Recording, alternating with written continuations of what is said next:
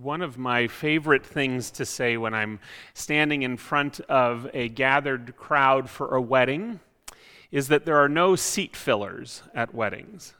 I remember the first time that I was uh, learning about the concept of those seat occupiers at award ceremonies. You know, you've, you've probably heard about this, where someone, some famous person, has to go to the bathroom, right? So they get up and leave their seat, and, and someone swoops in and sits in that seat, smiling for the cameras, so you don't see an empty crowd or holes in the crowd uh, at those award shows that are televised. Or the people who fill in those very expensive seats at a sporting event that they couldn't sell, uh, but they didn't want them to have uh, to be empty. So instead of giving them to you or me, they have people paid to sit there and watch the sports. So those are seat fillers, right? But at weddings, there are no people who are simply there to fill the seats. This has been especially true at the few weddings I've been to during the pandemic, right? Where everyone had to think about what is that crowd going to look like? How are they going to pare down that, uh, that invite list uh, even further? And even during whatever we want to call it, ordinary times prior to the pandemic, sometimes it's the venue that limits this, the number of people, or maybe, of course, the budget. But then now it's, it's safety.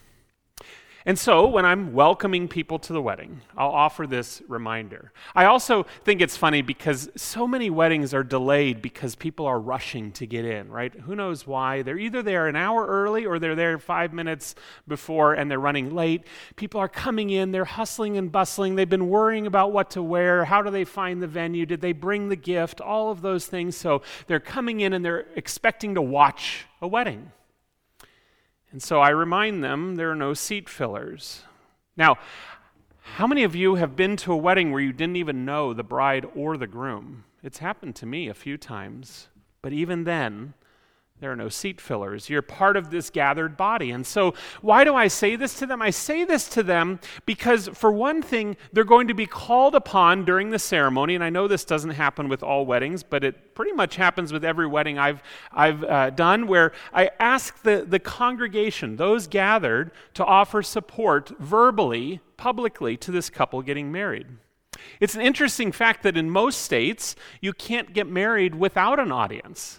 You can't get married without an audience. Sometimes the audience only needs to be one or two people, witnesses, um, other than the uh, officiant and the parties getting married, of course. But in most states, it's also that every one of these weddings is a matter of public record. They have to be filed publicly. Why is that? It's, it's interesting, too, because it's only in very extreme situations. You have to get a court order if you don't want it to be public. So, in a sense, the presence of that audience, that presence of that audience and that public pronouncement of marriage. And what, what I care more about, again, is the public expression of support, a pledge of encouragement. All of these things are important parts of the ritual of marriage. And so that's why I always come back to this reminder this reminder to all of the guests gathered that they're not simply seat fillers. They're surrounding the couple with love and encouragement, each one of them. And not only that, they bring with them different connections, different relationships, different ways that brought them to that day.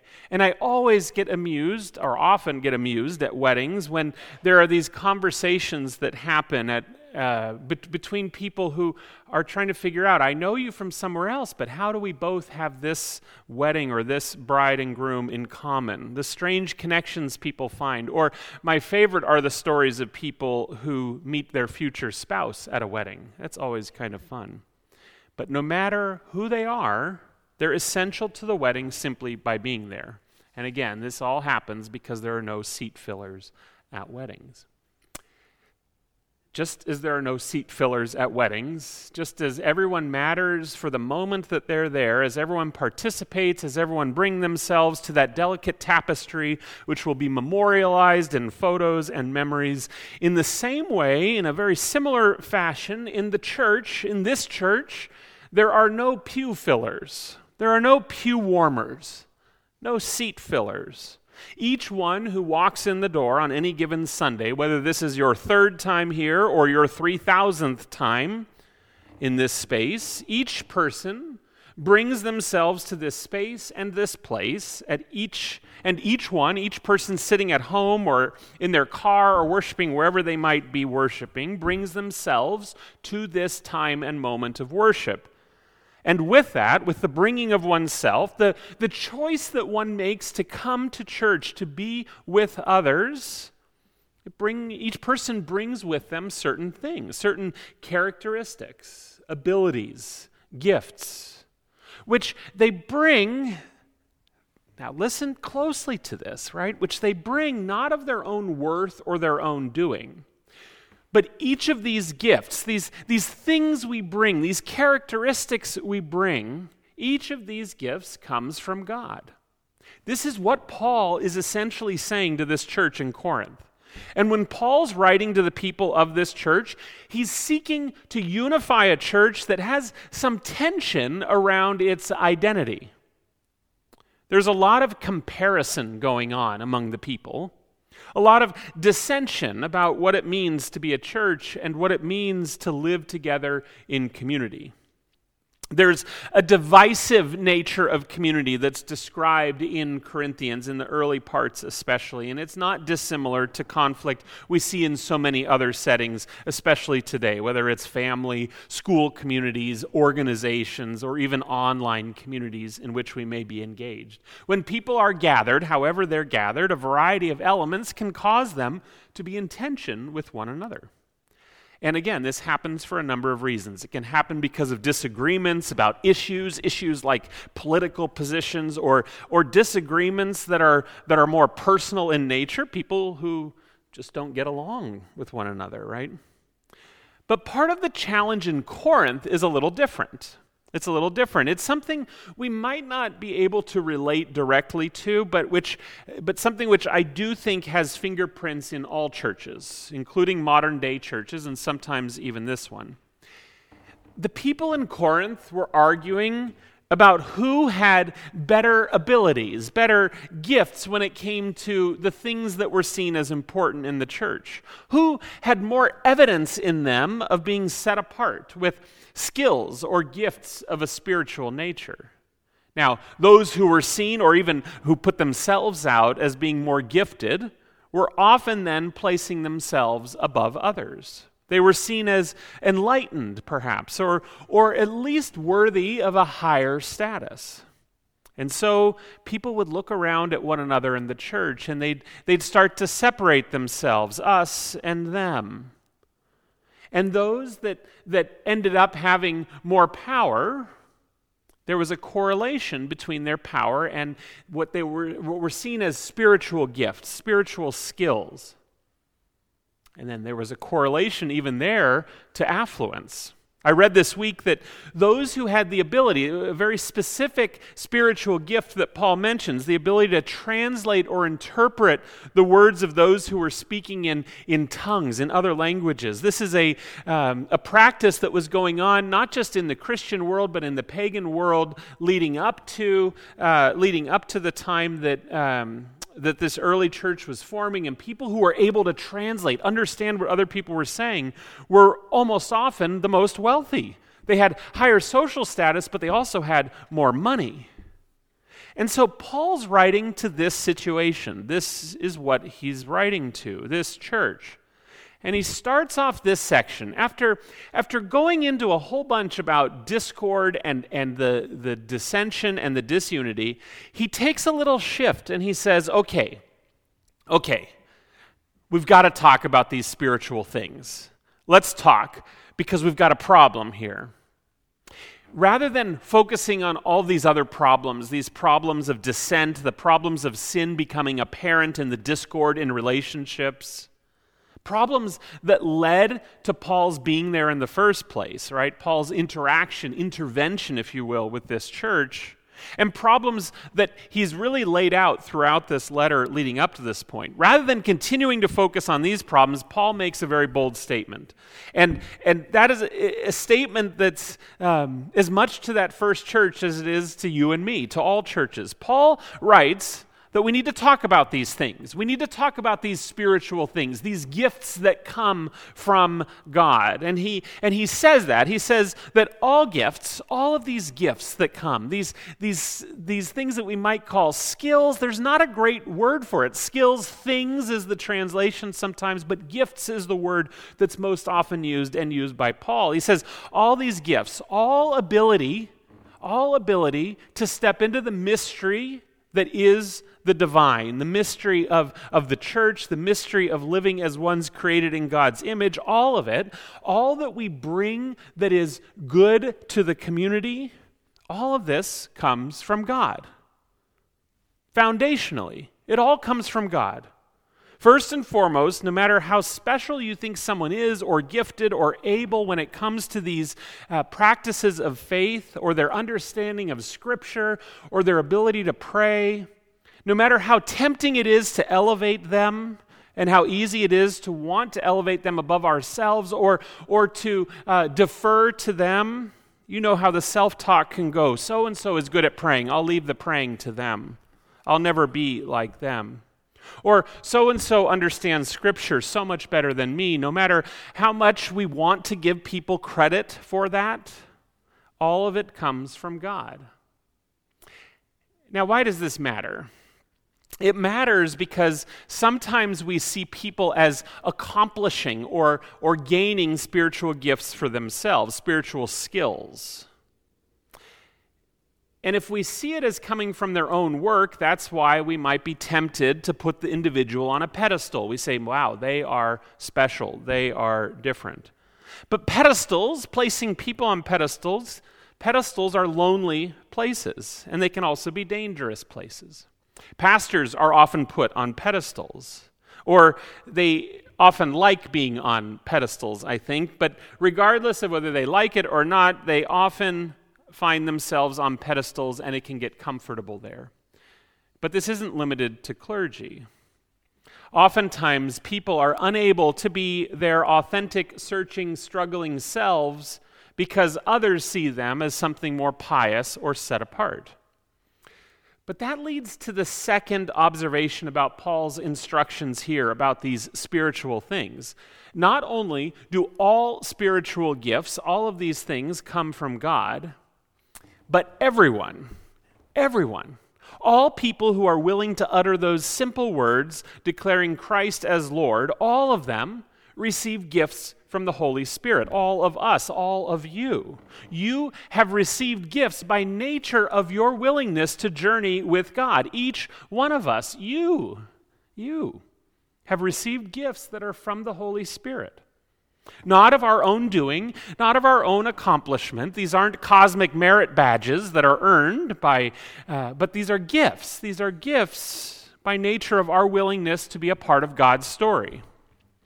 Paul writes it this way He says that a demonstration of the Spirit is given to each person, each person, for the common good.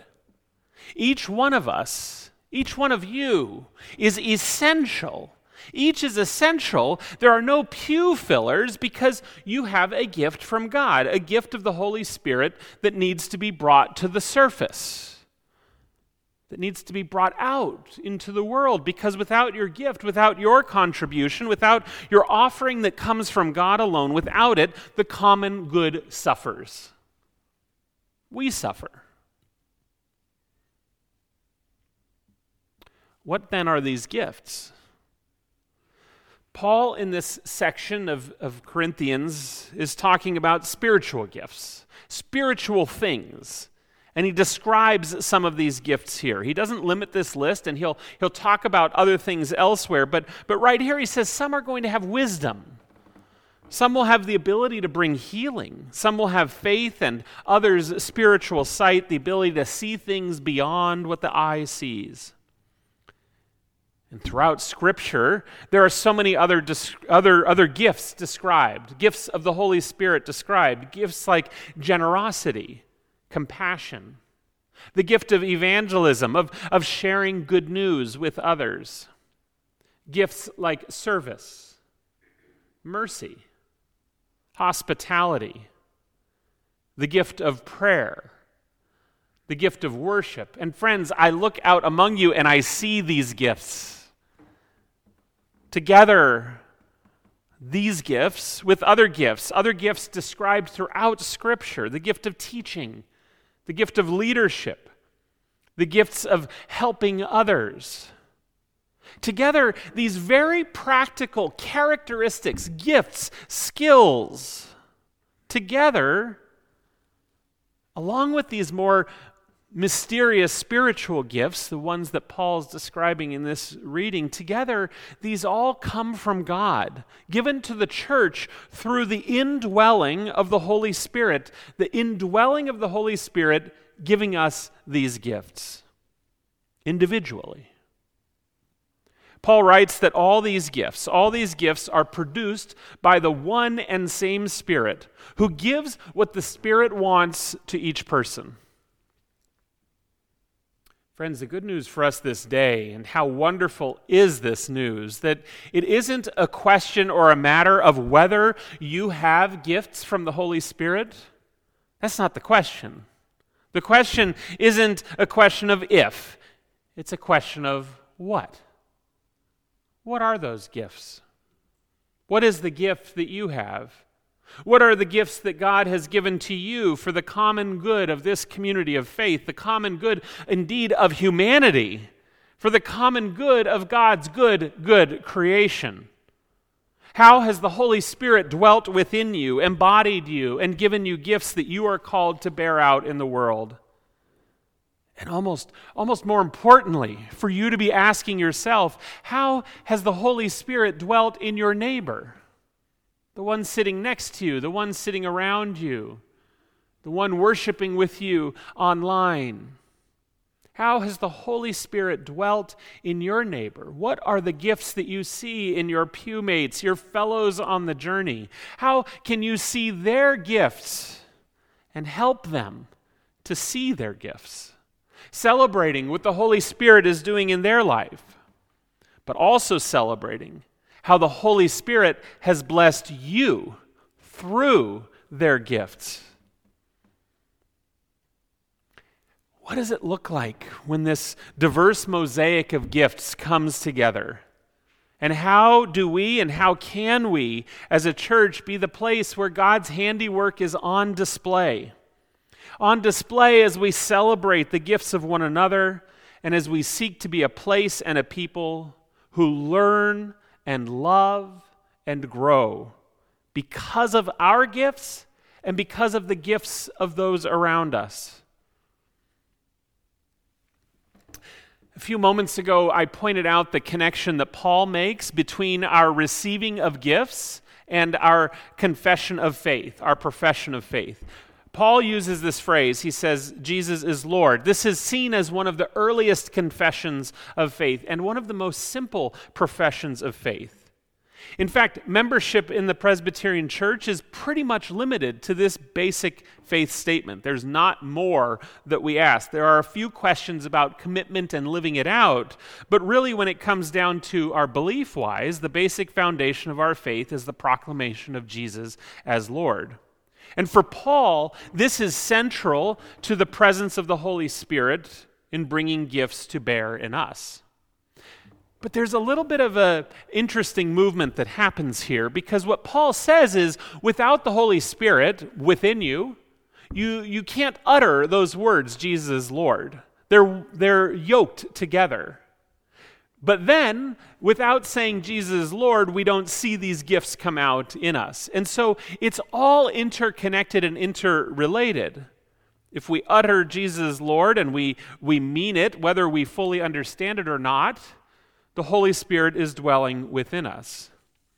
And so, what's really happening here then is that these gifts, these gifts were given through the indwelling of the Holy Spirit, these gifts that we're called to bring to community, they're the way in which we begin to understand more and more the mystery of our faith, the mystery of our confession, the mystery of what it means that Jesus is Lord.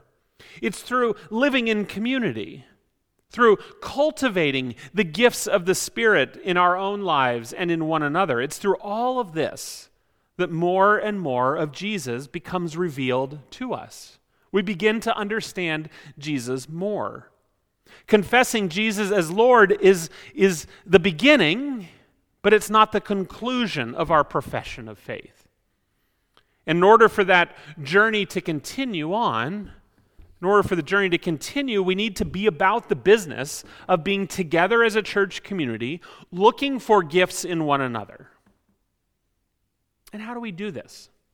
One of the ways we do this is through the study of Scripture because that's where these gifts are revealed. They're, they're shown to us, like this text today, like other texts that, that give us indicators of what it looks like to embody Christ in our actions, in our lives, in the way we live. And those, those embodiments come out in these gifts that we have. Looking for these gifts in Scripture, where the gifts are described and shown utilizing prayer as a tool to help us to identify the gifts in ourselves and others, praying for God to reveal them, to make them more clear to us.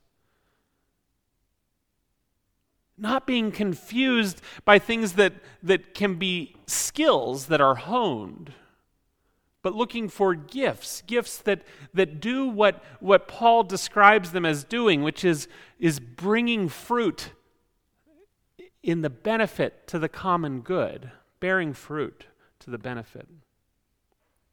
And so we pray that God would reveal those things to us, help us to see them.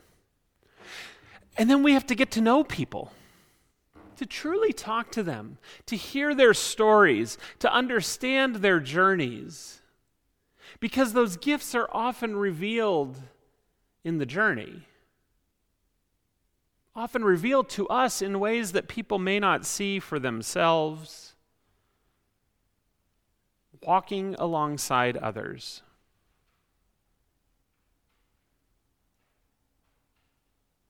And then we look for the ways that we can take those gifts, our gifts, the gifts of others, and bring them into community, growing together, growing closer to one another and closer to God together, as Paul writes, for the common good. In the name of the Father, and of the Son, and of the Holy Spirit. Amen.